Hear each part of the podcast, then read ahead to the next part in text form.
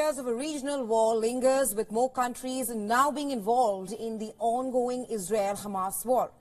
In the latest, US and UK forces carried out retaliatory strikes in Yemen on Houthi-linked targets on Friday, marking the first military intervention since the war started. Strong reactions and warnings have followed these strikes. US and British forces targeted nearly 30 sites with more than 150 munitions in Yemen. This in response to the attacks on Red Sea shipping carried out by the Iran-backed militants, which they say is a response to the war in Gaza. The Houthis, who have vowed a fierce retaliation to the strikes on Yemen, say that at least five people died and six injured in the attack.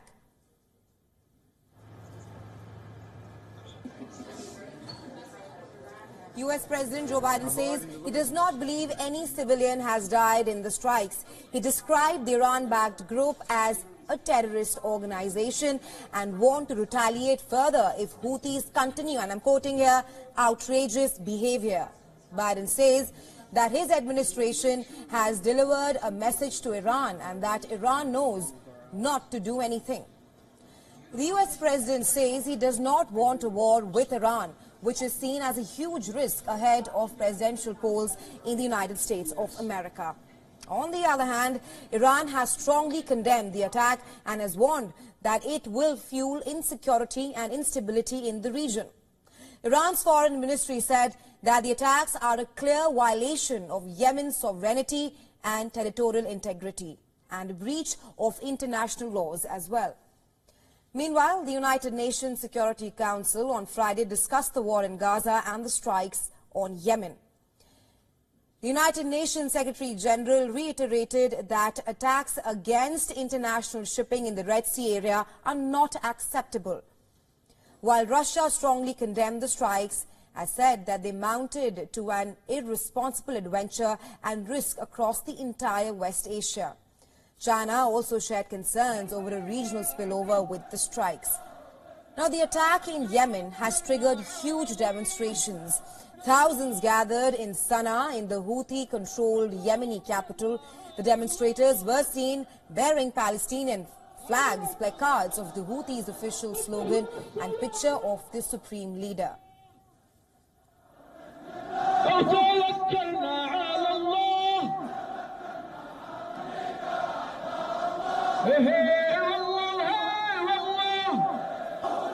These are the scenes from the Yemeni city Hodeidah. Thousands of people, some carrying rifles, gathered for a demonstration there.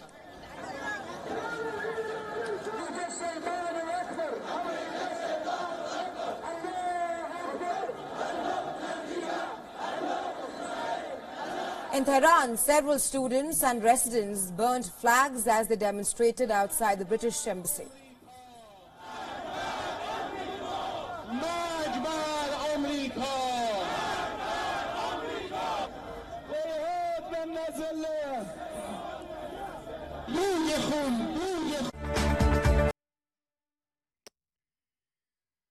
David Penn here. Welcome back to the Professor Penn Podcast, episode 86 Nazis and Gangsters.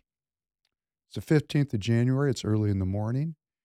Uh, this is going to post up Tuesday night, the 16th at 7.30 p.m. I hope you're well. You can see I'm not in a suit today. That's because it's about minus 25 degrees with the wind chill, and a suit does not go with appropriate winter weather gear. One must be prepared for this kind of weather. And of course, uh, we're not. I mean, I get a kick out of this. I see everybody coming to the office. I mean, some people are not even wearing winter jackets because they have so much confidence in their ability to get from point A to point B. If in between point A and point B they get stuck, in this kind of weather, you freeze to death. So I, in my vehicle, had my winter boots, I had my winter jacket, I had my winter wet ready gear, ready for anything. That's, you know, the way I am. And you know, around my house, I have to say I've got people that love me that think I've gone, you know, crazy and that I'm uh, overly focused on negative things because they don't see bombs, you know, falling here in Minneapolis, St. Paul. So there must not be a war. But as you can see from those scenes from the Middle East, uh, you know, that's pretty darn threatening. That's pretty threatening. They're talking about us here, the great Satan and the little Satan Israel, and these people are getting ready to get down. And we're going to talk about that today because I think it's very important. Uh, there doesn't have to be bombs dropping in your hometown for us to be at war. And uh, we are, you know, as we the people, we have our military forces uh, engaged in the Red Sea in what's called Operation Prosperity Guardian. And there's been, I think, three rounds of attacks in Yemen by our forces there. And President Biden was uh, confident that no civilians had been killed. And whoa, that's some pretty precision bombing right there. And, uh, you know, that's if they, you know, how are you going to drop all those bombs and not kill some people accidentally? Why do we even talk like this? It's a little silly, isn't it? Like war is not war. You know, I have a friend of mine, Dave Kay. We talk about Star Trek, the original one back in the 60s. There's a great episode where two cultures are at war, two planets are at war, but there's no bombs dropped. It's all computer games. And when one or the other side has a successful attack, the citizens automatically report to be liquidated consensually as part of a game, war game. This is no longer a war game. These are real bombs and these are real people dying, and the risk and the threat grows every day. Um, you know what I'm going to do here before we before we start. You know, one of the things I want to do is try to um, develop my sense of humor because uh, I had a terrible weekend. And um, when I say terrible, it was terrible on a lot of different perspectives. Um, I fell short of my own mark. I had problems uh, from the beginning of the weekend until late last night. And uh, one of the beautiful things about uh, waking up and it's a new day, it's a new day of creation. Everything starts new. Every day, everything starts new. That's one of the things we can thank God for is a fresh start every day. So I'm going to start the day with a joke. It's probably not going to be a very good joke, and I'm, I do not think I'm going to do a very good job. But please let me practice because humor and levity are an important balance to the seriousness of the times within which we live. And it's appropriate for me because, as you know, I have a rather uh, broad experience with religious matters, and this one kind of caught my eyes. It's going around the internet right now. A middle aged Jewish man goes to his rabbi and says, Rabbi, please help me. Please. I have a son. He's about 30 years old. He's been a good Jew for 30 years, and then bam, suddenly he's a Christian. And the rabbi says, Funny you should say that. I have the same problem with my son. He's been a Jew for many years. I raised him in the faith, and all of a sudden he's a Christian. What's going on? Let's go see a senior rabbi, Rabbi Rabinowitz. So they go to see Rabbi Rabinowitz, and they say, Both of our sons say they're Christians now. What are we going to do? And Rabbi Rabinowitz says, Funny you should say that. I have a son too, and he's also been Jewish all these years, and suddenly, bam, he's Christian too. Let's go see the chief rabbi, Rabbi Spiegel. So the three of them go to see Rabbi Spiegel, the original father and the two rabbis. And they say, Rabbi Spiegel, all of our sons are going around saying they're Christians. What are we going to do? They're complaining. And Rabbi Spiegel says, Funny you should say that. My son, 30 years, he's a Jew, and then bam, he's a Christian too. The rabbi gets really serious. The only thing we can do is take this straight to God. So the rabbi kneels, gets very serious, and he prays, Oh, dear God, Master and King of all worlds, our sons have been good Jews for 30 years, and now they're going around saying they're Christians. And a voice booms down from the heavens. Funny you should say that. I got to practice, but it, it really is a good start to what I want to bring forth here, let us not preclude miracles. You know, the anti Semitism and the people that are so quick to judge. If we need a miracle, or let's say we want a miracle to help humankind in this moment of darkness. And we're praying, and we have, you know, some of us have an eschatological worldview. We see that Christ is going to return to the earth. Who's he going to come and appear to? Christ. The non believer? The Darwinist? The faithless? The Satanist? Who is going to be able to see God? Something for us to think about while we're throwing the faithful under the bus. Blessed are you, God and King of all worlds. Thank you for creating the light and the dark. Blessed are you, God and King of all worlds. Thank you for creating me in your image. Blessed are you, God and King of all worlds. Thank you for making me an American. Blessed are you, God and King of all worlds. Thank you for making me free. Blessed are you, God and King of all worlds. Thank you for healing the blind. Blessed are you, God and King of all worlds. Thank you for feeding the people. Blessed are you, God and King of all worlds. Thank you for releasing the bound. Blessed are you, God and King of all worlds. Thank you for raising up the downtrodden. Blessed are you, God and King of all worlds. Thank you for creating the heavens and earth. Blessed are you, God and King of all worlds. Thank you for, providing for all my needs. Blessed are you, God and King of all worlds. Thank you for directing my path. Blessed are you, God and King of all worlds. Thank you for our American courage. Blessed are you, God and King of all worlds. Thank you for crowning America with glory. Blessed are you, God and King of all worlds. Thank you for restoring strength to the weary. Blessed are you, God and King of all worlds. Thank you for sending your only Son to die on the cross that I might be saved. Forgive us, our Father, for we have sinned. Pardon us, our King, for we have wilfully transgressed. For you pardon and forgive. Blessed are you, God and King of all worlds who is gracious and ever willing to forgive. These are certainly the times that try men's souls. And uh, when I fall short, boy, I don't feel good about it. Uh, but I'm noticing that um, God has mercy on me because He knows that I'm trying. I don't think the expectation is is that I'm going to immediately go from point A to point B and be healed. Uh, my faith and the truth will set me free, but I still have to do the work of becoming a loving person. And I, you know, I fall short of that, and I, uh, I struggle with it. And I think that's really right now for me in my walk is what God wants. He wants me to struggle with it, and I am struggling with it. And I think again, if we all struggle with our shortcomings, and we try to bring forth our faith in our lives and to put down the sin in our lives, for each one of us knows where we fall short. We know what our thing is.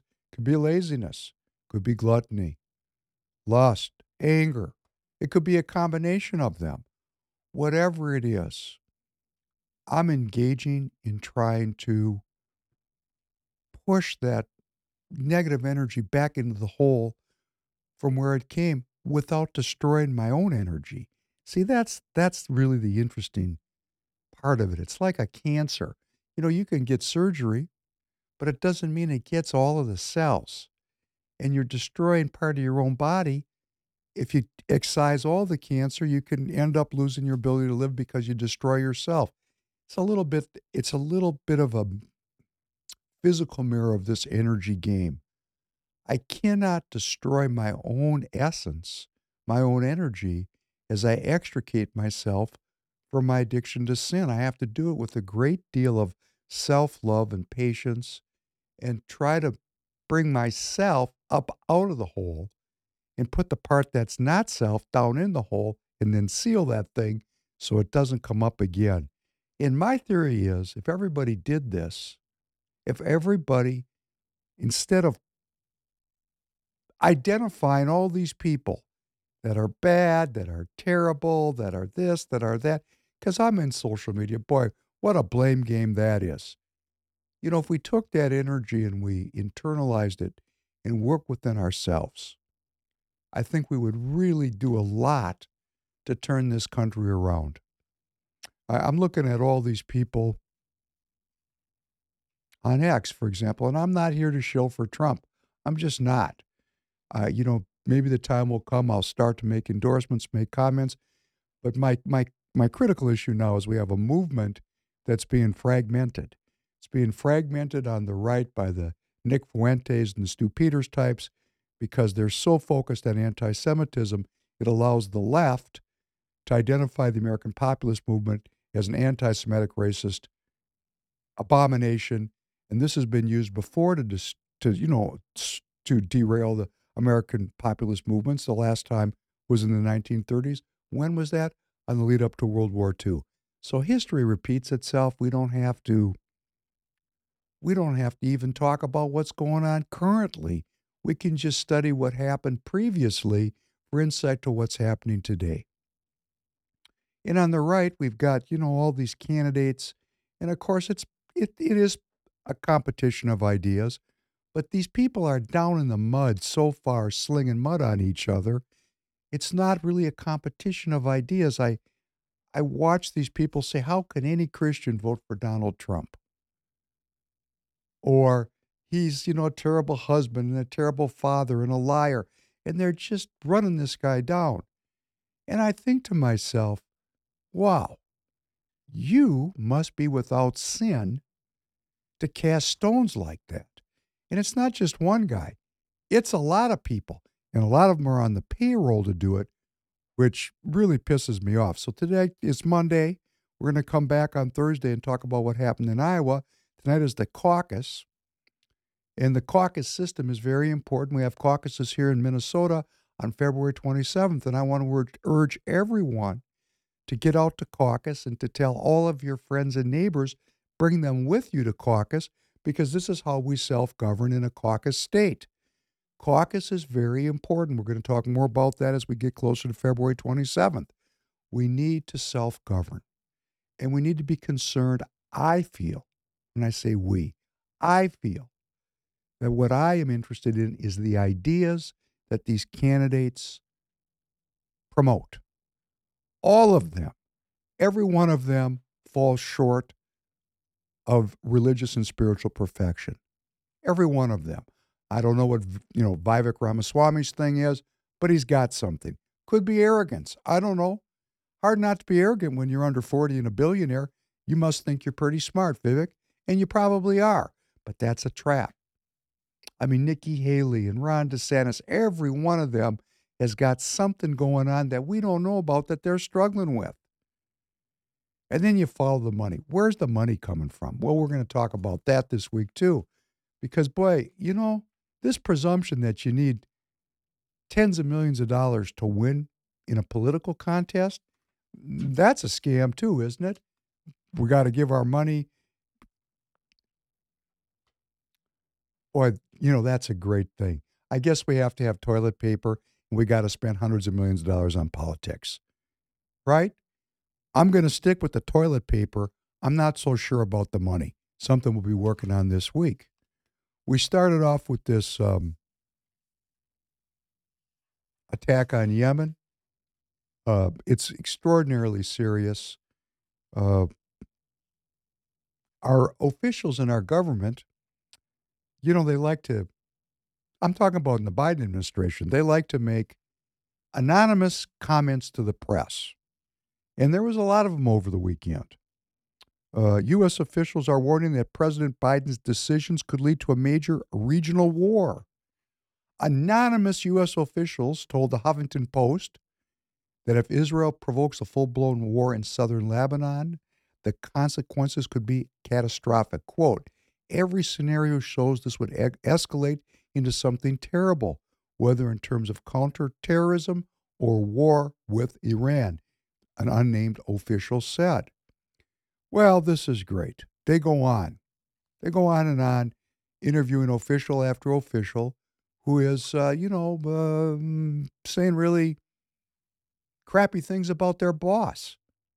It's called leaks. So, what's going on here? President Biden's being set up. Number one, Biden's going to get blamed for this war and its outcome. Great.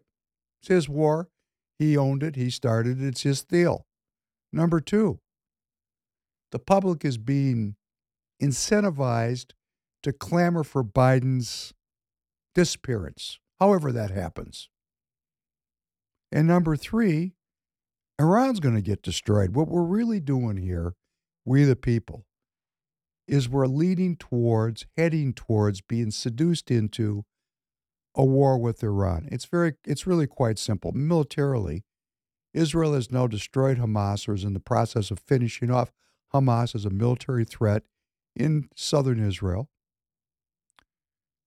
The attention's going to get turned to Hezbollah. Israel's going to go after Hezbollah. The war there has already started. It's just not on the front page yet.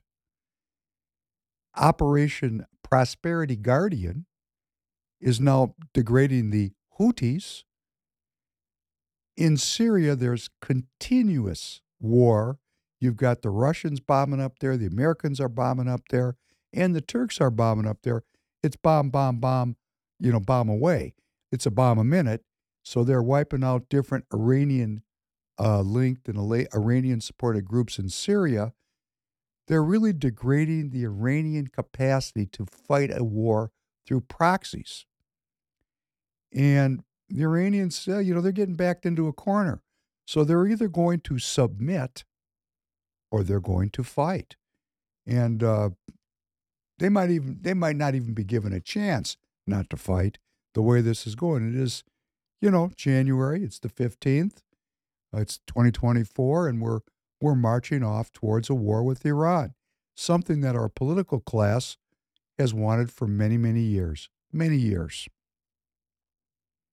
It's kind of like the war with Iraq. You know, they fought that first Gulf War, I think was 91, and they didn't finish off Saddam Hussein until 2003.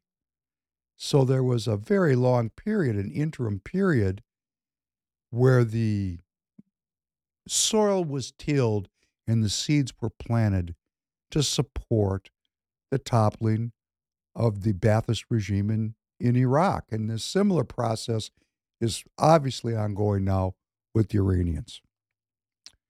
In the meantime, the North and South Koreans continue to mess with each other. The Koreans have, uh, South Koreans have mobilized. They're moving their armored forces to the demilitarized to the demilitarized zone. Uh, this is a heavy deal. Uh, it's related.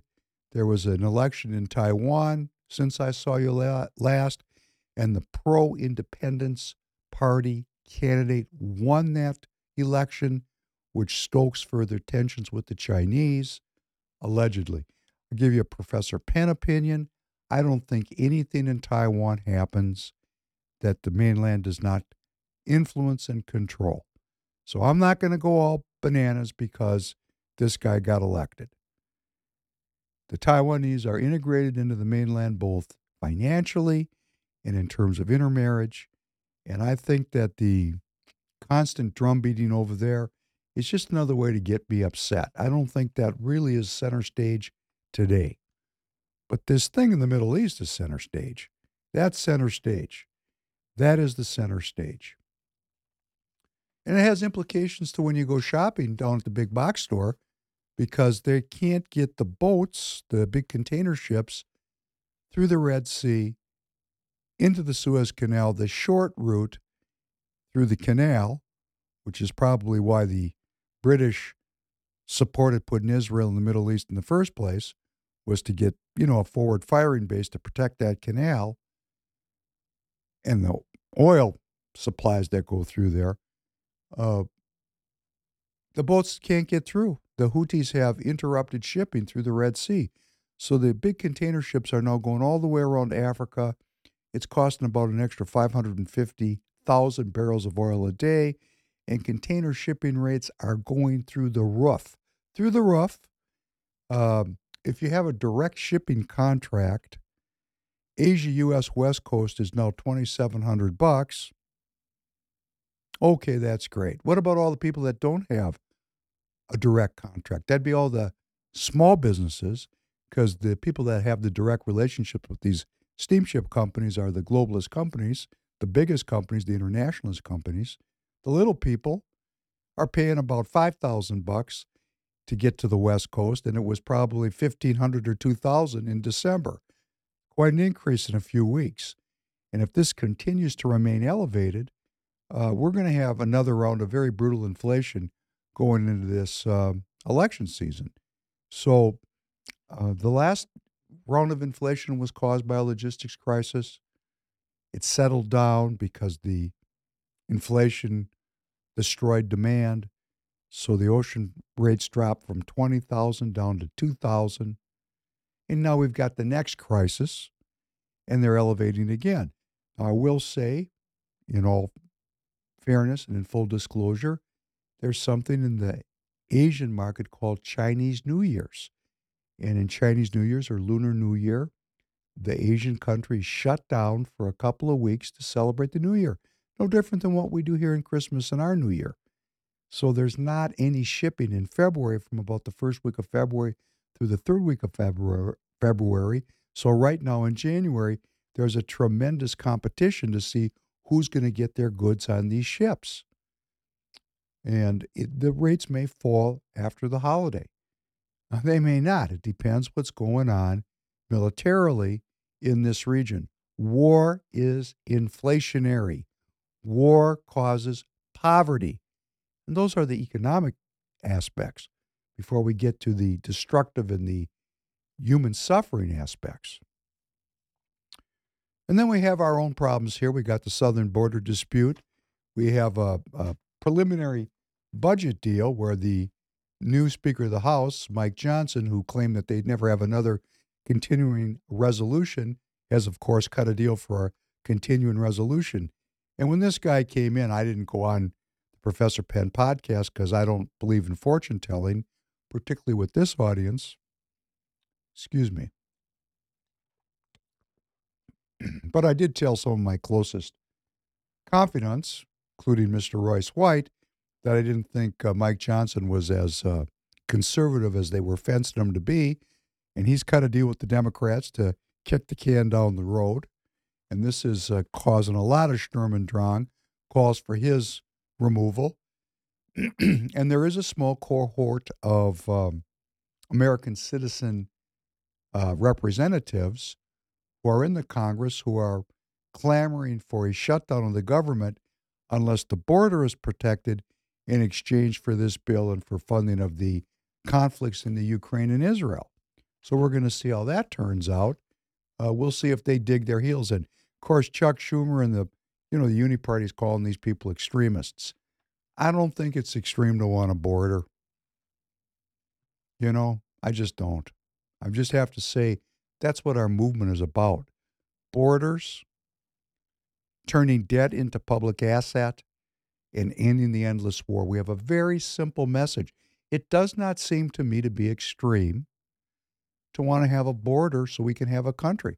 I don't know how that got to be an extremist position. I guess it must have something to do with racism and social equity.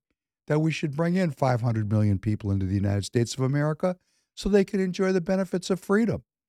Okay, that's great. The problem with that is we have health care for all, we have public education for all. We have Social Security for all. We have Medicare for all. And it's going to bankrupt we, the people. So if we, the people, want to have prosperity, we have to have a border.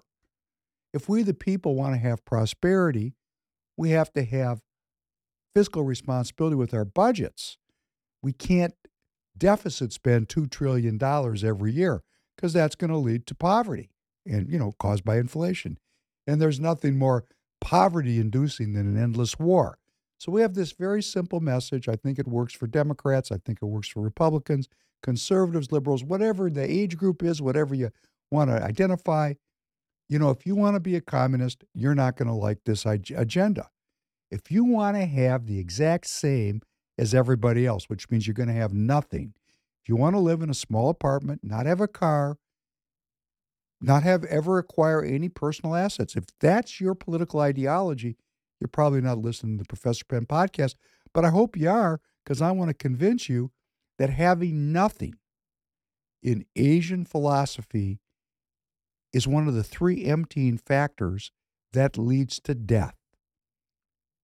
continuous concern. Well, that's what we're doing. All we got is concern because every time we open the newspaper, turn the television on, something's going crazy.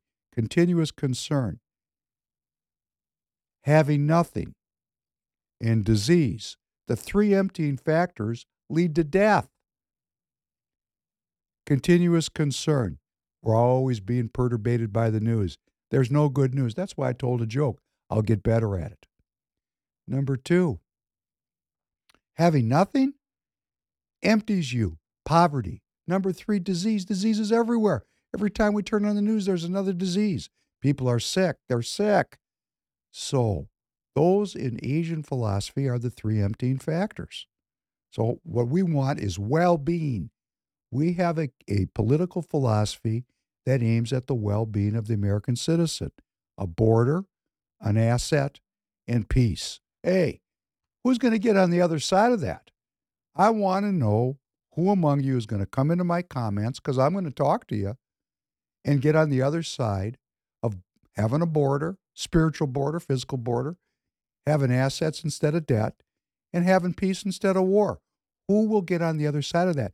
And if we get our potential, if we can get our candidates speaking very simply and plainly about this, I think we got a winning message, not for Republicans or Democrats, not for left or right, just for the American people. We're staking out a new political philosophy here. And along with all this uh, Sturm und Drang in the Congress about the border, something we're going to follow closely, and you might not have seen this because it's not getting a lot of play. Ellie, did you know that Governor Abbott sent the Texas National Guard to the border to stop illegal illegal aliens from coming across that border? Had you heard that? No, because it's not on the mainstream news. But I am very involved in Texas. In Texas, the governor, Governor Abbott, has actually called out the National Guard of Texas, put them down at the border, and they're actually pushing the feds out of the way. And this is leading to a constitutional crisis.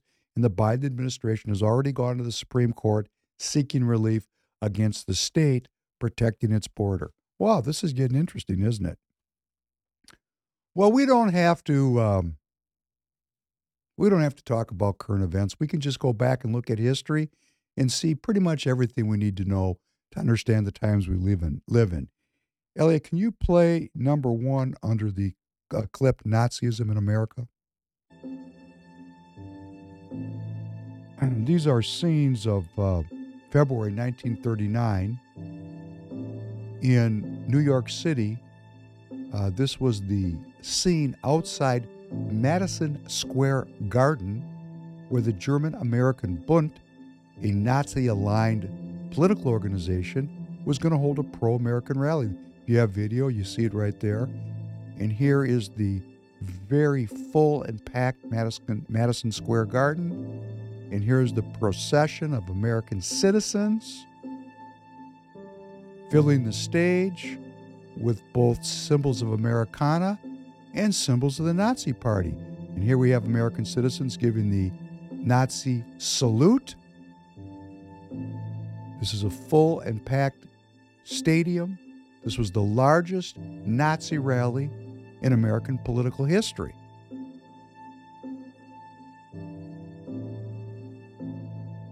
I'm going to get some uh, images here that are quite stunning. There, George Washington is the centerpiece, and with the Nazi symbols right there in the hall. I didn't know George Washington was a Nazi.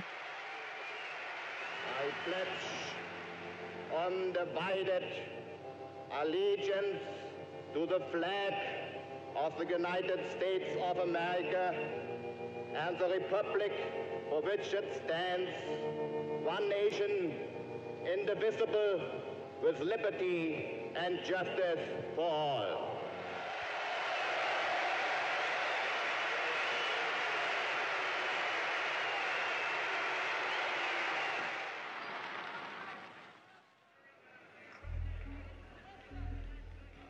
Approaching the stage is the lead speaker,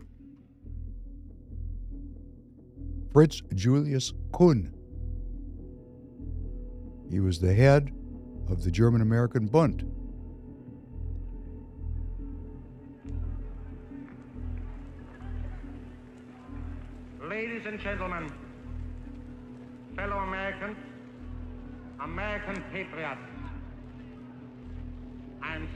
I do not come before you tonight as a complete stranger. You all have heard of me through the Jewish controlled press as a creature with horns, a cloven hoof, and a long tail. We, with American ideals, demand that our government shall be returned to the American people who founded it.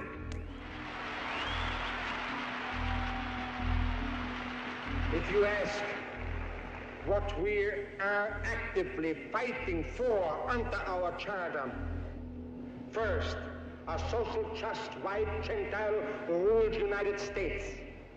Second, Gentile controlled labor union free from Jewish Moscow directed domination.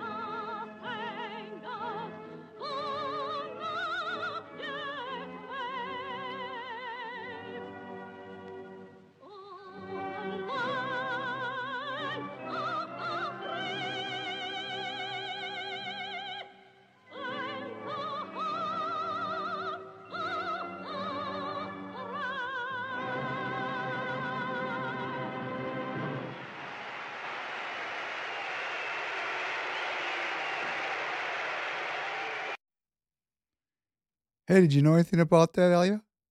Kind of shocking, isn't it? That's your own country here, right here in the United States of America. Right in Madison Square Garden. Isn't that interesting? How many of us knew that a Nazi party formed in our country in the 1930s? Now, this party was aligned with um, many other uh, pro American, let's call them, pro America, uh, Nazi aligned movements uh, not the least of which was Father Coughlin. Uh, was he was not in this group, but they were aligned with Father Coughlin's group.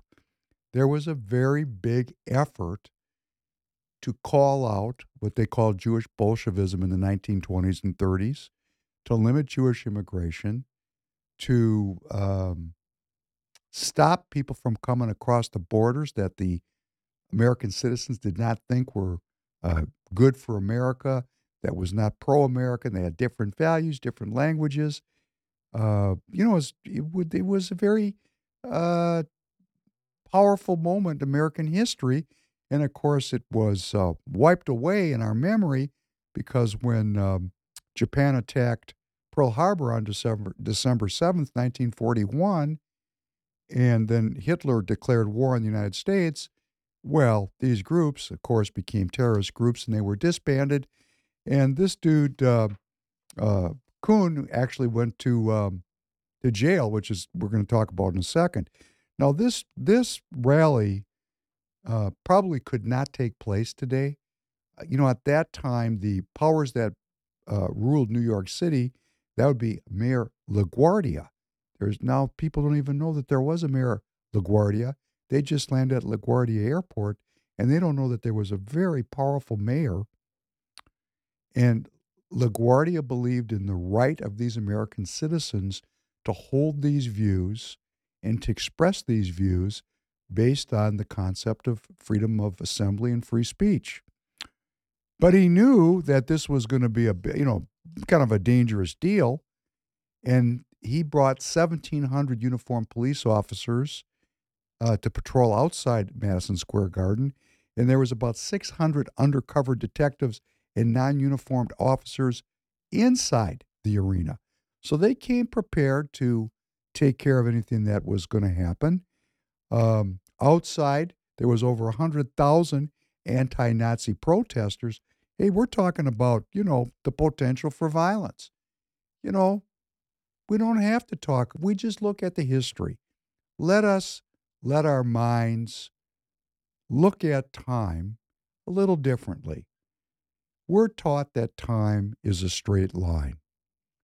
Time is not a straight line. That is a progressive idea. That time is a straight line and things are always getting better. That's part of progressivism. A more, shall we say, traditional view of time is that everything is happening right now.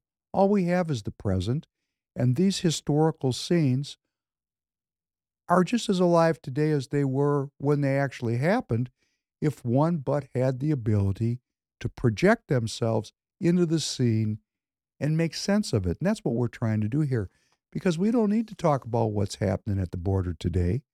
We can look back at the history and then try to understand what the differences are to understand why immigration might have had um, more validity at one time, at a time when there was no universal health care, when there was no Social Security and Medicare a la what we have today.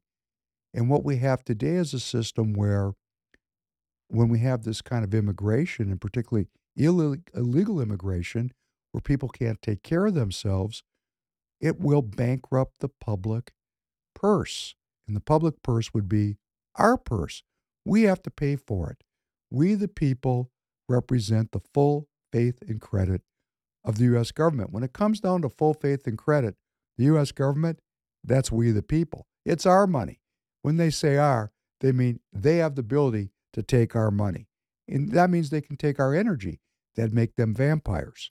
So back to the to this um, really outstanding event in American history, which is covered up. You know, I didn't know that the Star Spangled Banner would be sung um, with images of George Washington adorned on the same stage with swastikas. That's some pretty potent imagery. Go back and take a look at it. The, the rally began at, began at 8 p.m. Uh, the last to speak was the Bundesfuhrer himself, Fritz Kuhn, and he pushed this anti Semitic theme. He, he, in the speech, he referred to President Roosevelt, who was usually popular as President Rosenfield. Uh, you know, this is this is uh, quite noteworthy. Uh, it's a little bit like uh, the Nick Fuentes and the Stew Peters types. If they could put on a anti-Semitic rally in Madison Square Garden, I'm sure they would love to do it. But they don't have to do it in Madison Square Garden. We have new venues where people gather. Isn't that interesting?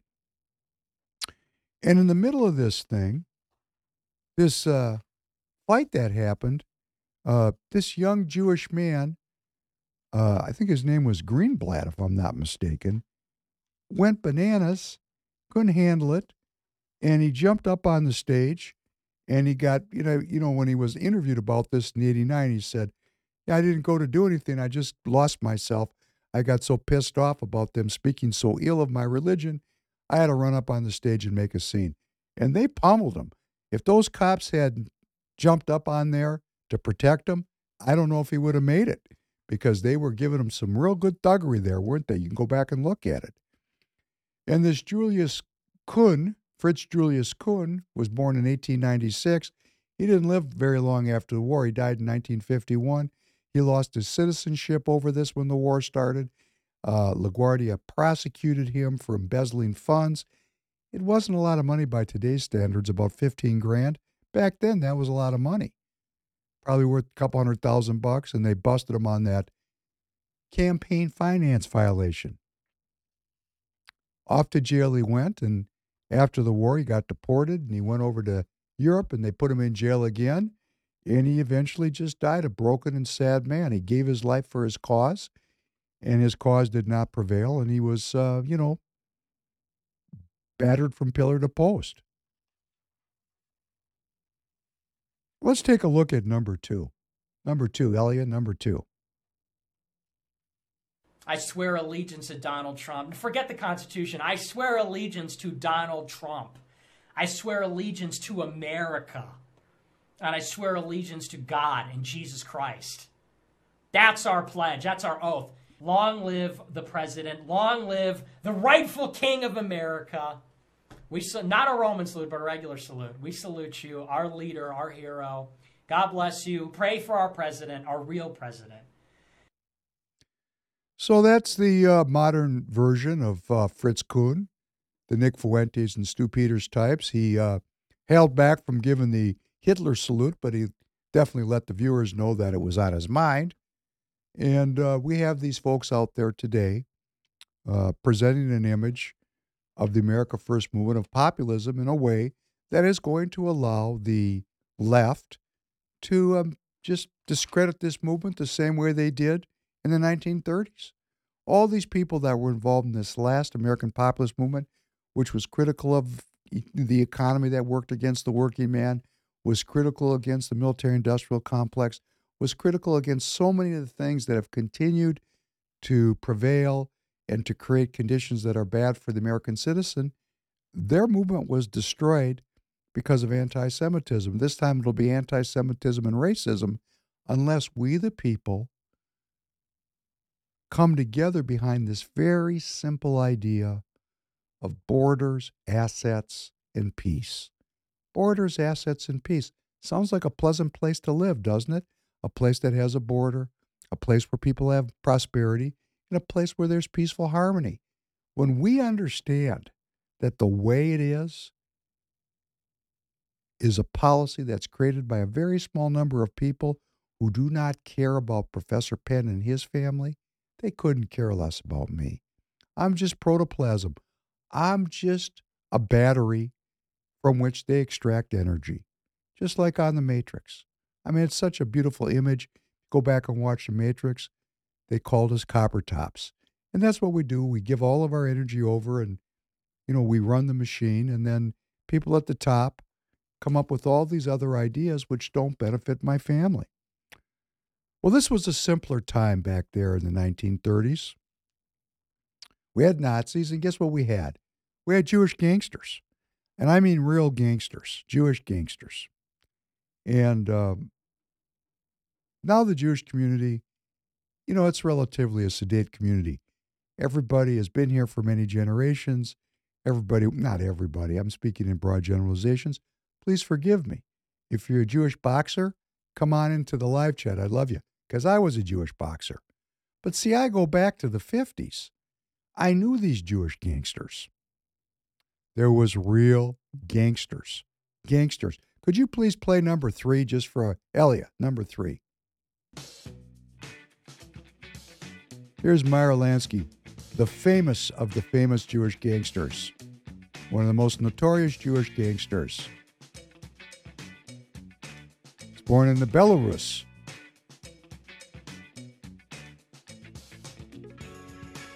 He met other future underworld figures when he was living on the Lower East Side. Bugsy Siegel and Lucky Luciano was his palsies. Got his start in bootlegging because they made liquor illegal. Went into the casino business. And in the 1930s, he was asked to beat down the Nazis, which he did. Tried to go to Israel when they put the pressure on him when they were breaking up the five families. Lived out his life in Miami. Some newspaper man wrote an article that I have $300 million. Well, I wish I had a million dollars. Meyer Lansky. Meyer Lansky got the call from a judge, Nathan Perlman. You can go look him up. He was a very famous political figure in New York. He was a judge. He was elected to various posts over his career. And he called Lansky, and he didn't just call Lansky, he called gangsters all over the country.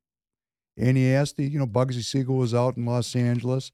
This Nazi movement was uh, countrywide. It was a countrywide movement. They were having meetings all over the place. And, uh, you know, like at this rally at Madison Square Garden, and this Judge Perlman, he was a judge. He knew something about the Jewish underworld. So he called Lansky, and then they got other people involved around the country. Here in Minneapolis, was a guy named Berman, Berman, whose family still is here. And um, these Jewish gangsters had organizations, and believe it or not, they gave the Nazis what for? They'd show up at these meetings and they'd beat the hell out of these people. No, they were told by a very prominent rabbi who was in charge of this anti Nazi movement from a spiritual perspective, a guy named Rabbi Stephen Wise, not to kill anybody. So they didn't kill these people, but they went after them with baseball bats and clubs and chains. And they eventually beat these Nazis down so hard that they stopped meeting in public. And, you know, you have to look at, they have to say, wow, there was a Jewish mafia? Did you know there was a Jewish mafia? You did. Elliot knew there was a Jewish mafia. Well, I'm going to tell a story, and I hope it doesn't off put anybody. But my family was in the Jewish mafia. So we're going to start to make a little preface into the secret society questions that people ask that we're going to try to get to at the end today. Here in Minnesota, we had a group called the Silver Legion or the Silver Shirts. And they were led by a guy named William Dudley Pelley. They were quite prominent here in Minneapolis. And they this uh, judge Perlman, got in touch with Davy Berman, who uh, with Kid Cann ran the local Jewish mafia here in the Twin Cities, and they went after these people. And I mean, they went after them. And they beat them down hard. It was bloody, it was brutal, and Berman liked his work. These people enjoyed it. You know, these, this was a different crew than we have now here in the in the uh, Jewish community. And the Jewish community now is a community of uh, intellectuals. They give you a beat down, it's going to be intellectual. But this group, back in the, uh, going back into the 20s and 30s, uh, they were really stone criminals. And uh, here in Minnesota, well, they're all legal now. Let me tell you how it worked, because it worked this way in my family. These people came here in the 1910s, 1920s, 1930s. What'd they run into here in Minneapolis? They ran into a Protestant community that was Republican that had its roots in the Know Nothings and the Whigs, which formed the Republican Party. And I've said many times the Know Nothings were kind of a Republican Party Antifa that was focused on keeping the Catholics and the Jews out of New York through violence. I mean, they were a very violent organization. And that same sentiment functioned here in, in Minnesota. There was um, the Silver Shirt group. There was many other groups that were uh, deeply opposed to uh, Jews and Catholics because this was, after all, a Protestant country, right? That's what the Protestants thought. And this goes back, I mean, in the, in the World War I period, we had a parish over in St. Paul, Minnesota, St. Agnes, Catholic and German, was actually bombed. They bombed, and I say they, it was a know nothing Protestant group, bombed the St. Agnes Church. They bombed it, they blew it up as a message to Catholics. So we we these immigrants came into Minnesota. They were escaping tyranny and anti-Semitism. They didn't come rich, they came really poor. These were poor farming people who were even being denied the right to live off the land. Uh, in the Ukraine and in Russia, it was called the pogroms. A pogrom was a riot of the Ukrainians or the Russians, where they would go into a Jewish village and beat the men and rape the women. Sometimes the men got killed. Oftentimes the men were killed um, around the campfire in the Jewish world. You preferred a good riot with the Russians because they just beat and raped, where the Ukrainians beat, raped, and killed. So, in the pantheon of our history, which is in the cells of my body and the cells of my brain, the Ukrainian Nazis were far worse on the Jewish people than the uh, Russian communists or the, the Russian hierarchy. And these people had to leave. And they, you know, the ones that stayed died in the Holocaust. They just did. I mean, Hitler promised one thing to, to, to his people, which was the destruction of uh, European Jewry, which I've played his speech on this podcast, where he said, if war breaks out, the one thing I'm going to promise you is the Jews are going to die. And that he did. He destroyed European Jewry, and the ones that were hip to it, like my grandfather, they got out. By hook or by crook, they figured out. Now, I want you to think about how bad it's going to have to be here in the United States for you and I to decide that we have to uproot our families. Like for me, I mean, you know, I'm not a young guy, and it's so bad here that I have to get out of the United States of America and leave and go to another country for a better and safer life. Think of how bad it has to be. And of course, the older people didn't go. It was their children that went, leaving the parents and grandparents behind. And those were the people that died in the camps in many cases. They were gassed to death. And when the kids got here, let's just take my grandfather for an example. He couldn't come to America straight away. First, he went to London, where he taught in a school for many years, trying to get up enough money, saved everything he had, went to Canada, was admitted there, and finally got down because, you know, there's a border between Minnesota and Canada, came across the border and ended up living here in St. Paul, Minnesota. And that happened on both my maternal and paternal side. The my grandparents' families came here to escape. In the case of my uh, maternal side, Latvian anti Semitism. We called these people Litvaks. And on my father's side, my paternal side, they were Ukrainian. And that's why I have so much in, insight into the uh, history and the events that go on to the Ukraine because that's where I'm from. And they came here, and what did they find when they got here? No one would hire them. They were forced into ghettos. In Minneapolis, it was the North Side, which became the ghetto of the black people. And for a very long time, the blacks and Jews were both discriminated against and both forced into that ghetto in the north side of Minneapolis and the only reason the Jews escaped there was after the Holocaust, there was this moment of, uh, you know, remorse. And that lessened the anti Semitism. And, you know, I was talking to one of my friends, and uh, there's this argument that really six million Jews didn't die.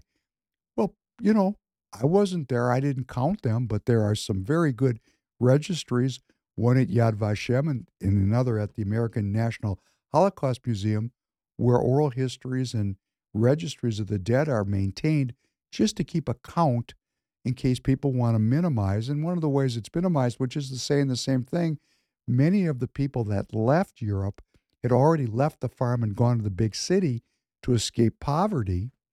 And when they went to the big city, they were giving up the traditional way of Jewish life, which was we are going to live off the land at subsistence level because money is not important. What's important is faith. What's important is praying to God. What's important is understanding God's will. And these people lived in that fashion.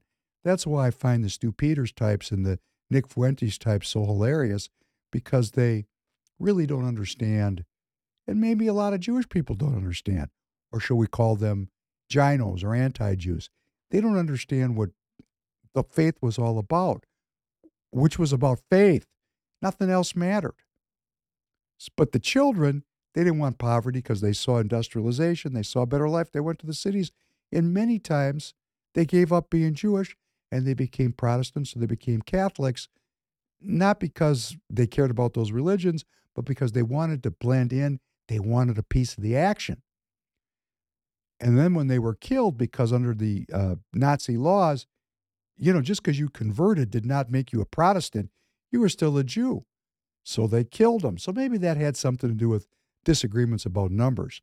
But there was a Holocaust, and the people that survived it, which was like my grandparents, they came here to the Twin Cities, and what they found was discrimination and the Nazis and the silver shirts. These very people, these very people that they were escaping, had set up shop here in the United States, right here in my beloved hometown, Minneapolis, St. Paul, the Twin Cities, and they couldn't get jobs.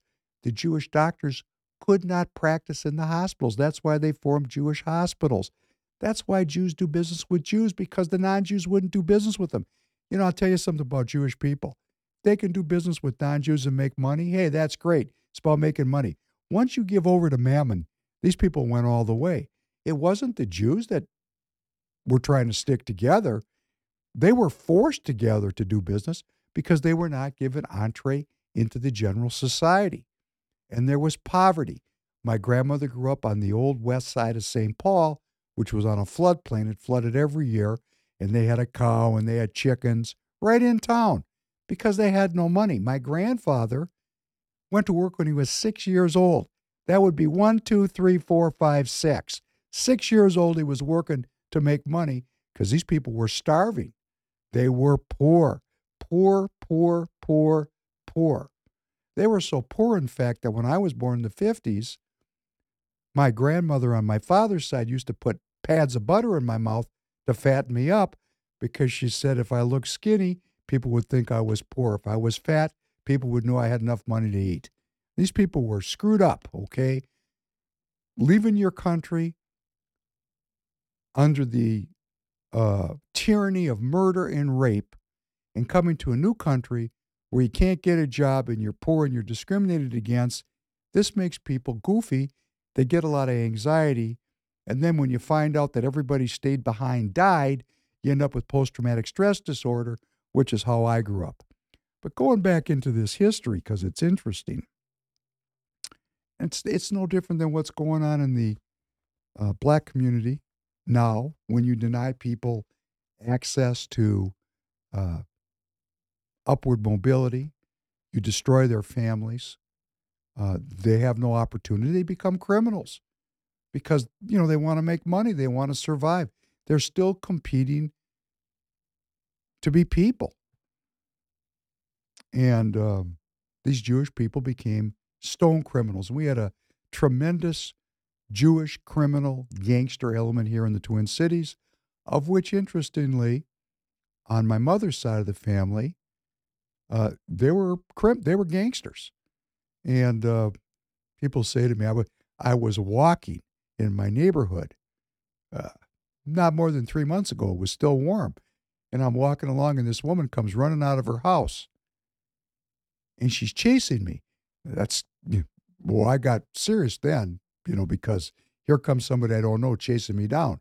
So just because she's a woman, I saw her as a threat. And I turned to her, scared her. She stayed away. And I, and I said, Look, if you want to say something, go ahead. I'd like to meet you because I try to meet everybody in my neighborhood. She said, Me and my sister have a bet. I go, Okay, what's the bet? She goes, I bet you're a gangster. I started laughing at her. Of course, I'm not a gangster. I'm Professor Penn. But, you know, I guess the background of having family members that were involved in uh, Jewish gangsterism uh, had an effect on me. And uh, these guys were tough. And, uh, you know, I had one uncle, he was a great uncle. He got into a, a beef with the Italian mafia. They poured gasoline on him and lit him on fire to kill him. Son of a was tough. He didn't die. He was uh, my burnt up Uncle Phil and uh, lived to be an old man, but he was not pretty to look at because he'd been, uh, you know, flambéed. And I had other ones. I had uh, many uncles. They were all involved in, in crime. Uh, one of the, one, these are my great uncles. I shouldn't call them my uncles my great uncles. They had a casino here in St. Paul, and they had a whorehouse that they ran, And these guys were criminals. That's what they were. And uh, they wore really fancy suits. And I remember my great uncle Benny. Um, I, I was going out for my first tire convention. I was 19. I grew up around these people. And uh, he said, You going to Vegas? I go, Yeah, I'm going to Vegas. He says, That's great. Go to Caesars, find the bellman, and tell him Uncle B, or tell him that Mr. B from Minneapolis told you to come see him. I said, wait, Bunny, Benny, you want me to go tell a bellman that uh, Mr. B from Minneapolis sent me? He said, Yeah, give it a try, kid. And here's a 50. So I go to Caesars and I, I find the bellman and I said, uh, Mr. B from Minneapolis says I should tell you that he sent me. And the bellman says, Wait here, kid. And, uh, you know, an hour later, I'm in a $6,000 a night, uh, you know, condominium at Caesars with a grand piano, which I thought was cool because I play piano. So that, you know, there's going to be people out here in the audience that are going to think Professor Penn is a gangster. I'm not a gangster. Let me tell you how this went down with these people. They did not want to be criminals. They were not psychopaths. What they were was American citizens who were denied access to the prosperity that was all around them in America. Kind of like the Italians. Italian Catholics came here and the Know Nothings beat them down and wouldn't let them into the society. So they formed their own thing, Cosa Nostra. They had their own thing. They dealt with their own people. They made money with their own people. They had their own system of justice, and they would not let a racist power structure exploit them. Go back and look at the movie The Godfather. That's what the movie's about.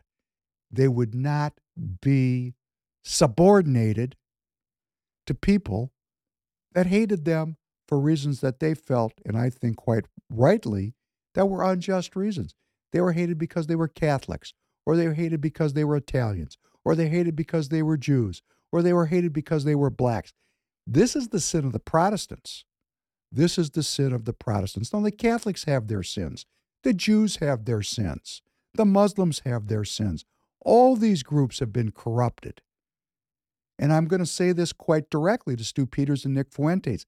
Get your focus off the Jews and look at sinfulness society wide and let us all work within ourselves to deal with the inequity that is living within us before we start demonizing groups, because that's not going to get anything done but circumvent and derail the American populist movement that wants what? Borders, prosperity, and peace. Well, that's such a terrible ideology that they're going to let's just think about this borders, prosperity, and peace. Who is going to be against that?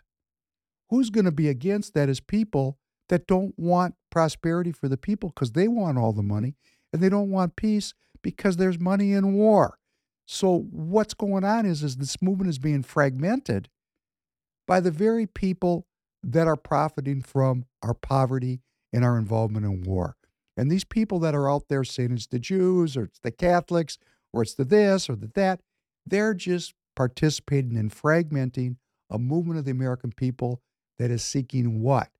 Well being for every single American citizen. So we don't want that to happen. So I know there's people in my live chat and in my audience that follow Stew. There's a lot of smart things Stew says. I'm very critical of the American Jewish community, of the anti Jews, of the Jews that are not Jewish. They don't believe in God. They can't be Jewish if they don't believe in God. All they can do is say they're Jews. That's like a person that wraps themselves in the cloth of faith and says they're a Christian, but they believe in forever wars.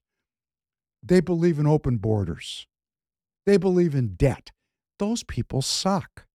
They're manipulators. They're hiding who they are. And what's great about this time is that the truth is coming out because the truth is going to set us free. But in a very similar way, in a very similar time, we had Jewish criminals. And what did they do? They were not psychopathically criminal. They were denied access to the equal opportunity that they came to America to receive. So they said, screw you. We're going to cut our own rug here and we're going to beat your asses down. So these Jewish gangsters right here in Minneapolis, I mean, I'm going to tell you, when I was a young man, these anti these groups that were you know young Jewish men that were physically capable still existed. They still existed and they were still beating down anti Semites in Minneapolis when I came of age in the early 1970s. And why do I know this? Well, it should be obvious why I know this. I wasn't always old. And these people were willing to die to fight for American freedom. And as soon as the pressure came off, as soon as the American people realized that six million Jews had died because of anti Semitism and the Nazi movement, these Nazis had to go and hide. Because, you know, how do you square that circle? And what did these gangsters do? The first thing they did was send their children to medical school and law school so that they could rule the society and they could pull the strings. That they could be the godfathers of the post war Democrat liberal order. They wanted their children to be able to protect themselves from the anti Semitism and the racism that had, they had found in this country. They came here for a New Jerusalem, and what they got was a slap in the face, a beatdown. They found the very ideology that they had run away from had taken root here in America. So they naturally, as soon as they could, went legal, just like in The Godfather. The Godfather says, Michael, I didn't want this for you. I wanted you to be a senator or a president. He wanted his son to become legal. And that was a big part of the Godfather theme through the three movies. Michael took the family legal. And that's what happened with all these Jewish criminal families. They all went into real estate. They all stopped being criminals. They sent their kids to graduate schools, into medical schools, and the law schools. And what did these kids think? What was in their memory? What was in their memory was that rally at Madison Square Garden, where American populism, where the movement of the American people, righteous indignation against financial manipulation, against immigration, unrestricted immigration, against entertainment that was degrading the morals and values of a, an essentially religious people. They remembered that the Jewish community was blamed for that. And so they went into school and became part of structures, of political structures that fought against that ideology. This is a, a dialectic. And there's two ways this is going to turn out, okay? Two ways. You see, the dialectic is being run not by we the people, it's being run by very sophisticated people in universities that know how to achieve outcomes by creating the tension of opposites. This time, we're going to reclaim this dialectic. There's no reason at this point in American history where we have agreed as a culture that we do not believe in anti Semitism, we do not believe in racism, we do not believe in homophobia as a people under the rules that we agree to follow called our Constitution, where all men are created equal within the context of a creator. Now, obviously, people are not equal. So let us not let the socialists and the communists take that to make everyone the same. Juxtaposed with the Creator, we're all equal. With each other, we have differences, and we have the God given and unalienable right to pursue our lives, our liberty, and our happiness. That's the rule book we're playing by. Let us understand our rule book. And, you know, when we go downstream several generations, and education is controlled by the leftists, and our synagogues are degraded and our churches are degraded and we lose the we lose the real root and meaning of where we come from and why we're doing what we're doing, it's easy to, to lose sight of the greatness of the country, to lose sight of that we can come together in a unity about a very simple idea. I want a country, I want to have money, and I want peace. It's very simple, isn't it? Can we sell that to our friends and neighbors, to our children, to our parents when they start going, oh, you know, you guys are racist, you guys are Nazis? No, we're not.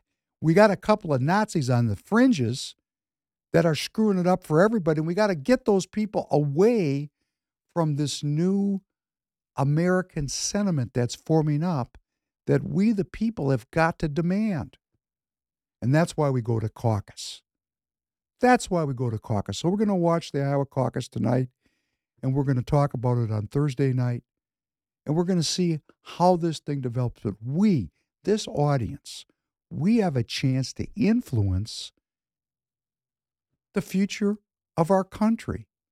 And we're going to talk about that in the days and weeks to come to become social media warriors, where we go into these chats and we start reminding people what are we about? We're not about anti Semitism and racism and homophobia. We're about having a country, having prosperity, and having peace. And let anybody argue with that that wants to argue about it. And then we're going to start talking about how to argue with them. We have to push back. We have to push back. Elliot, could you please play number four? From all parts of the political spectrum, one of the biggest issues that we have when it comes to immigration is the fact that we have an undocumented population. Mm-hmm. Now, you can fix that by trying to build a wall, or you can fix that by trying to document people and create a path to citizenship. Mm-hmm. And um,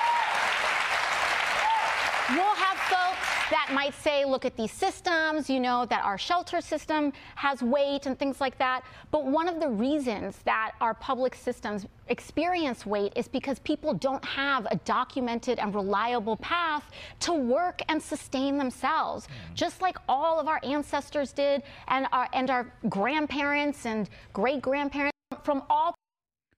Well, I'm just going to tell you, my gangster relatives came through Ellis Island they came here legally. None of them were illegal. None of the Jewish community was illegal. Let me just make this very clear. There was no illegal immigrants in the 20s and 30s. You waited in line and you came here because you had relatives in the country that applied to bring you in. You came under the rules and laws that our Congress had established for immigration. And if you go back, go to Wikipedia and just put in immigration laws, and you're going to find out how contentious this has been since the very formation of the country. Since the very first day, this has been an argument. There's nothing wrong with arguing about immigration. But if we don't have law and we don't have border, we don't have anything that we can rely upon to live our lives in a predictable and prosperous and peaceful manner. And, you know, when you see someone like this, so beautiful, talking about what she's talking about, hey, she's got an opinion. She's an American citizen. She gets to have an opinion about this. And so do we. And how do we solve this or how do we work it out? Go to caucus. Go to your caucus. In Minnesota, it's February 27th. Somewhere you live, go online. And in your state, there's a political process. Participate. You must participate. If you don't participate, the best organized group of people is going to win. And that is not, that is not the American movement, the, Amer- the movement of the American citizens. We're not organized.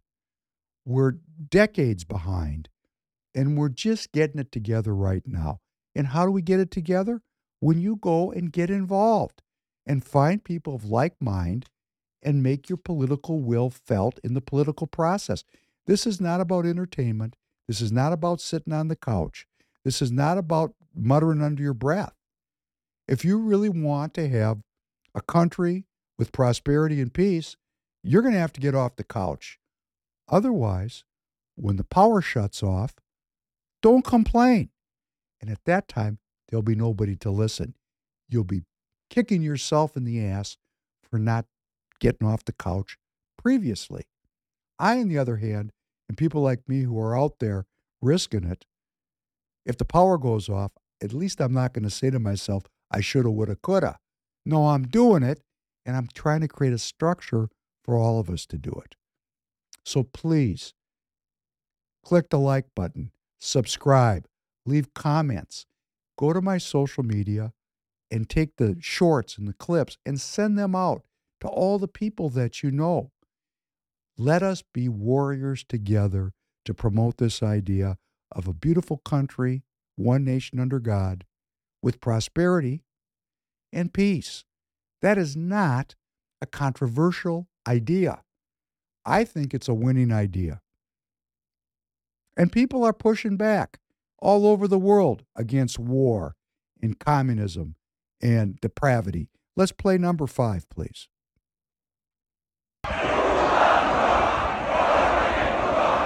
This is Poland.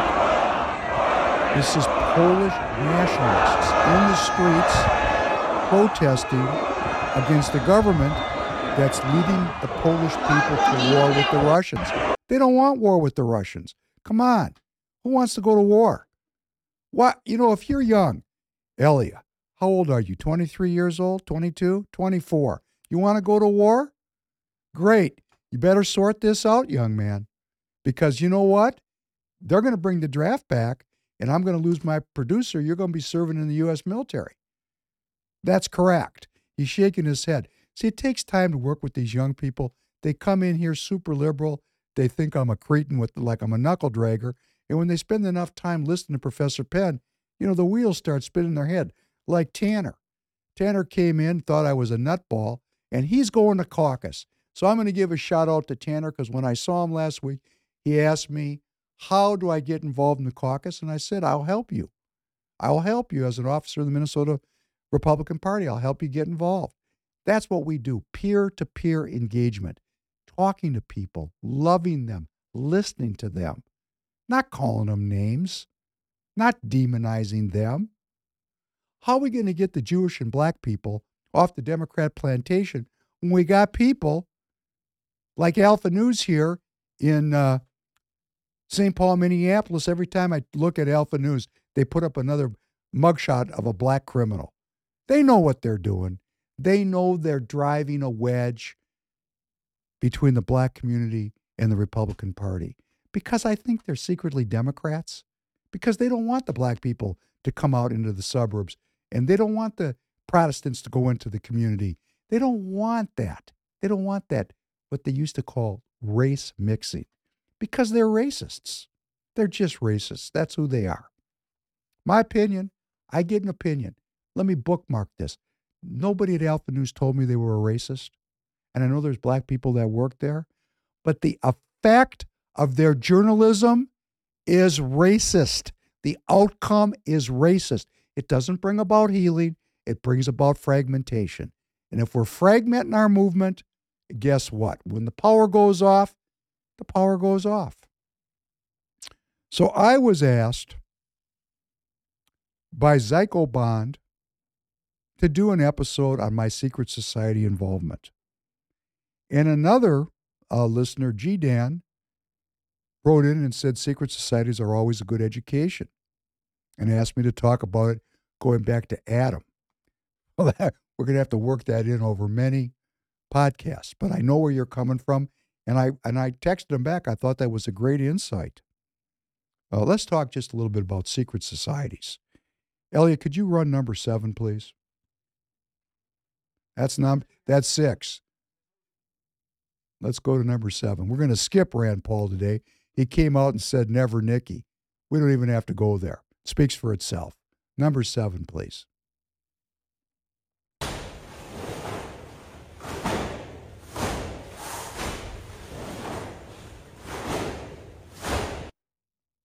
Play it again. Play it twice more.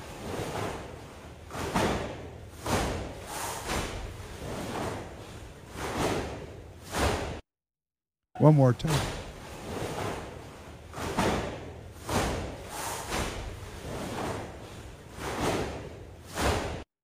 Thank you. Okay, that is the external street face of a secret society. That's a martial arts organization. And if you look at that closely, I wonder how many of you could do that right now. I know I used to be able to do it just that good, probably better. Because I was raised by gangsters. And when we fought, we fought with evil intent. So, you know, it was um, not a kidding around deal. Now we're kind of in the kid around stage, but maybe some of those people are, you know, cops or Secret Service, the kind of people that trained with me when I went through this kind of training. And I've said a number of times I've been through three secret societies, and I spent a lot of time in a in a martial art organization. It's a martial organization. Now this stuff's gotten watered down since the 60s and 70s. Back there in the day, to do that kind of a thing, you had a reason for doing it. Nobody was there for well-being. Everybody there was a warrior. Everybody was military. So, you know, it was a different it was a different it was a different leadership. Everybody that led those societies at that time were either military or ex-military. So it was a very disciplined and, and it was with intent. And that's what's called that scene you saw there is called Weigong. Uh, Wei means exterior. This is into some Asian words. Wei Gong is daily practice. This is Chinese. Wei, external, and Gong, like Kung Fu, Kung Fu. They call it Kung Fu. Everybody knows the word Kung Fu means daily ritual or daily practice. And people would put, I don't know, maybe three hours a day into that kind of external training. External training. It's like praying. It's like getting up and saying the rosary. Or like we start our podcasts off with a prayer. It's not an accident we have a prayer, that we do some things ritualistically on the Professor Penn podcast. I'm sure people that listen all the time go, geez, why do you keep saying the same prayer over and over again? Because there is something to be gained from continual practice of the same thing. So, in terms of this secret society, this martial society, those participants practice the same moves. That's why they're so orchestrated. They've been working on that in class. They go home and train on it. They train on it in small groups.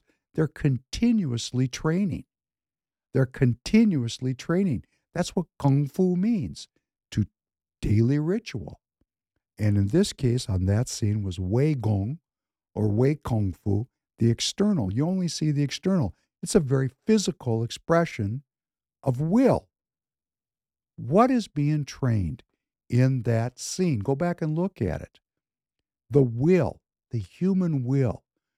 You know, we know a lot about a lot of things, but science can't tell me why I can make this fist and squeeze my hand like this.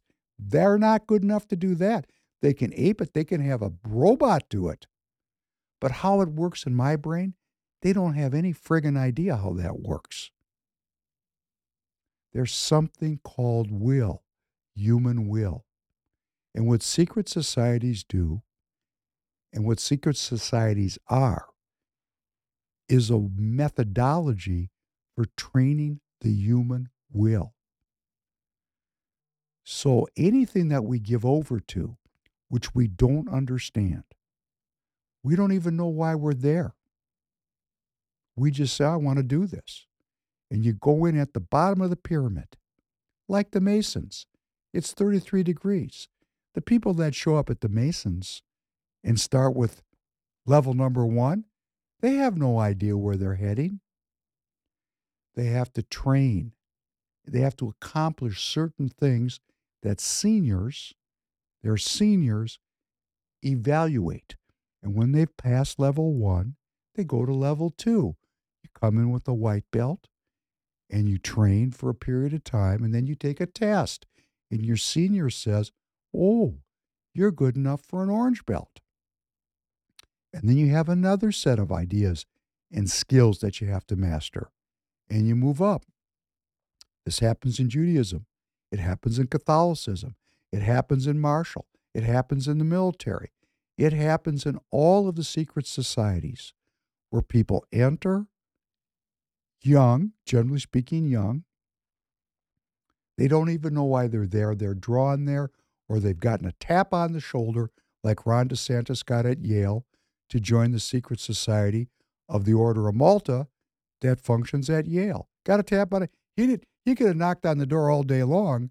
He had to be asked, and that's what happened to me. I was asked uh, two times. I went in consensually. One time I got a tap on the shoulder, and you know you train at these basic levels, and that can take decades. You could spend decades in a secret society, never knowing it was a secret society. And one day you get a tap on the shoulder and you find out, oh, that's what I was doing. And that is always about the time that you've mastered certain skills which allow you to enter the school. So, what we see as the school is not really the school, it's the winnowing rod or the preparatory or the place where people go to be sorted out, like our universities. Our universities. Our universities are not secret societies. But you get a PhD in physics, and boy, you've entered the secret. Because what do we know about physics, us lay people? What do we know about particle beams? What do we know about advanced nanotechnology? But those people that get PhDs in those subjects, they got some very specialized and secret information that we can't even understand it. I cannot understand it. I can try, and I guess if I devoted myself, I know I could get there, but I went a different direction. I had a chance to get a PhD, and as I've said many times, I walked away from it because I didn't like the feel of what those secret societies that were tapping me on the shoulder, I didn't like what they were offering me. I didn't want the Darwinist secrets because I was born into a family of faith. I'm just going to go back and say my mother's family were gangsters, my father's family were teachers. And I'm an interesting mix of the two. But as you can tell from the Professor Penn podcast, um, well, one of my my um, viewers and listeners always puts in the comments, "The pen is mightier than the sword," and I consider that to be quite apt. But I've also said, and I got a short going around, that in my opinion, to be a man, you have to learn how to take care of business. And I'm sorry, women, I'm from a different generation. I just am. And um, where I trained, there was no women because you know what? They couldn't make it there. It wasn't that we were discriminating against them, there was no effort to make room for them. You could either fight three people at one time or you couldn't. And they weren't little people, they were big guys. Like I remember one guy, professional football player. You know his name. I'm going to leave it out. When that guy hit you, your teeth rattled. And we hit, you know, there was full contact sometimes. You know, break noses, break bones, walk around with casts on as a sign of honor. And you go up and up and up this ladder. And what were they teaching me? And I'm, you know, I'm going to try to talk about these secret societies. I don't want the Professor Penn podcast to become a secret society. I want to reveal the training because we as American citizens have a disdain for secrets. As President Kennedy said in the last podcast, we have a deep and abiding dislike of secret societies. What we need is the training that's in a secret society made available to every American citizen. Why should just a small group of people develop the coordination of mind, body, and spirit such that they have really supernormal powers. And everybody else sit on the couch and eat Cheetos and smoke dope. What kind of scam is that? Do you think the guy that ended up at the top of the heap is different than the person that's laying on the couch right now watching this, smoking a joint? They really started out the same. But one of them, for whatever reason, either because of his familiar background, his cultural background, her skills academically, physically, for some reason, that man or woman got the tap on the shoulder and moved up in the secret society and got secret knowledge that made them healthier and stronger and using their human will more able to create reality. And I'm speaking about this in a way that is nonpartisan. In other words, the same skill that heals kills. It's the same training. It does not really matter what the secret society is. You could be a go through 33 degrees of masonry, get to the top and say, "You know what? Piss off. I don't believe in this." And go and you have all the benefit of that spiritual training and you can devote yourself to Christ. It's not about right or wrong, it's about the training. Now, what makes it right or wrong is the decision you make when you get the skills. I personally, and they told me, don't ever talk about it. So I really don't, you know, it's just like George Bush and John Kerry. Some stuff you don't want to talk about because it, in my case, it's not describable. But, you know, there's things that are very difficult to describe. Why you make a decision that you make, why you leave. Because when you make that decision, you don't understand what that means 25 years down the road and that those two moments are actually the same moment because I have a different kind of view of time. And that's another secret society I was in. So, to summarize, because we're running over, secret societies, people enter for reasons they don't understand. Sometimes it's to gain skills. Sometimes people get a tap on the shoulder. Sometimes it's to get women. Sometimes it's to get money. Whatever the reason, they start going up the ladder. When they get to the top and they've mastered those skills, they have exceptional abilities to create realities. That's all it is. It's not a secret. What makes it a secret is that process of gaining those skills has been co opted by politicians or people that have political ambitions that are seeking to bring about a reality that would be rejected by the majority of the people. So they make that training a secret to hide what their goals and aims truly are. But they've created an army of very skilled people who have exceptional abilities. And when you get up to that top, you have to make that decision. Do you want to be incorporated into the real school of mystery? And when you make that decision, you become a political operative for that school. That's not something I was willing to do. I'm just a guy.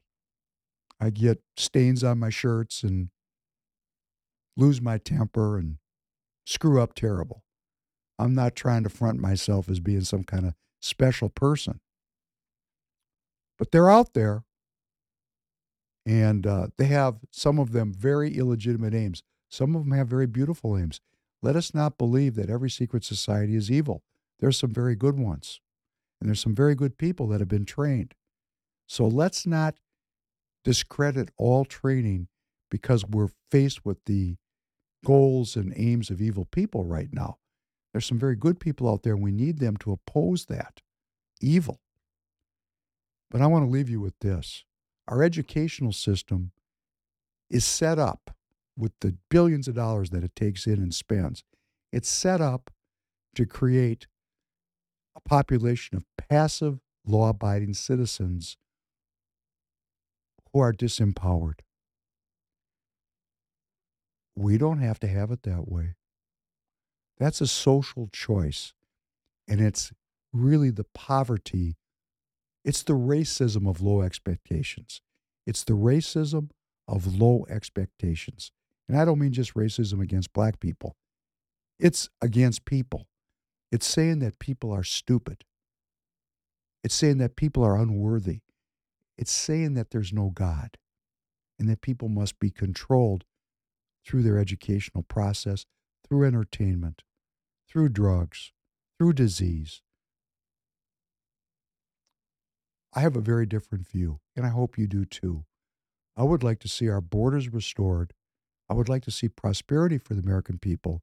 I'd like to see us be at peace so that we have well being, and then take that well being and create an educational system where we educate our youth into a progressive ladder of training that allows them to become well, just well, well being. That's what our Constitution and our founding documents are intended to give to us. If you read those documents from the perspective of what are we supposed to get out of this deal, and we understand that it's our own personal well being, that we can pursue life and liberty and our happiness in any way that we can, that we deem appropriate, when we recognize how magical and the majesty of that idea, well, maybe we'll keep it together here and restore our republic. And on that note, I'm going to tell you again Thursday night, we're going to go over the caucus result. I want to thank you for listening. I want to thank you for all of the comments in the live chat and in the comments. Please spread the content out. Please get involved. I want to thank you so much for joining. Stay warm, and I wish you well.